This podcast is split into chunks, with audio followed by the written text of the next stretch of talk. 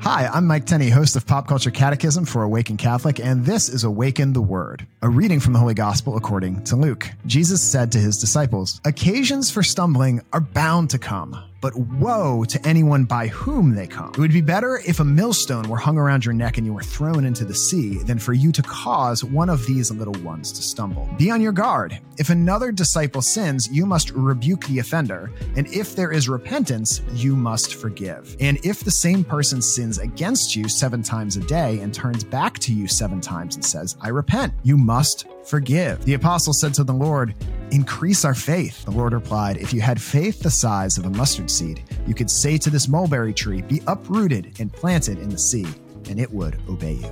So, in today's gospel, we got a lot going on, but I think it actually all hangs together pretty well when you think about it. Jesus starts off by saying, Look, people are gonna stumble. You're gonna stumble sometimes. But he says, Be especially careful not to cause one another to stumble.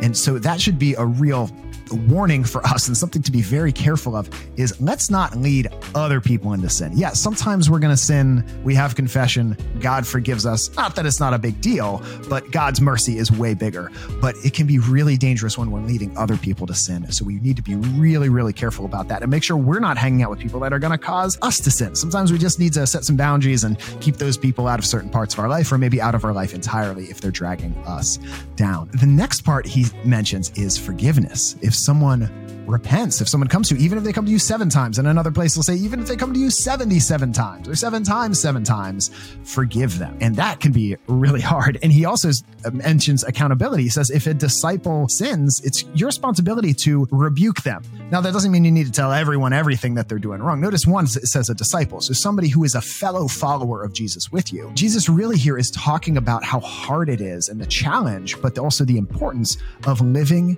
in community. And that requires forgiveness. It requires not causing each other to sin. It requires some accountability where we can call each other out. And the disciples rightly look at this and they say, Whoa, this is hard, Jesus. Increase our faith. And how does Jesus respond? A typical Jesus way. He tells them a little parable. He says, You have to have faith the size of a mustard seed. And if you had just that little bit of faith, you could do miraculous things with it. And a lot of times we think faith is just certainty of belief and like not having doubts. But that's not what it is. What is faith? It's being faithful. It's just like a seed that you plant in the ground. It needs to be tended and watered and cared for. And what happens when you have this little tiny seed and you tend for it faithfully every day? It grows and is miraculously becomes huge. And that's what can happen in our own lives and in our communities if we faithfully every day follow these instructions on how to serve one another.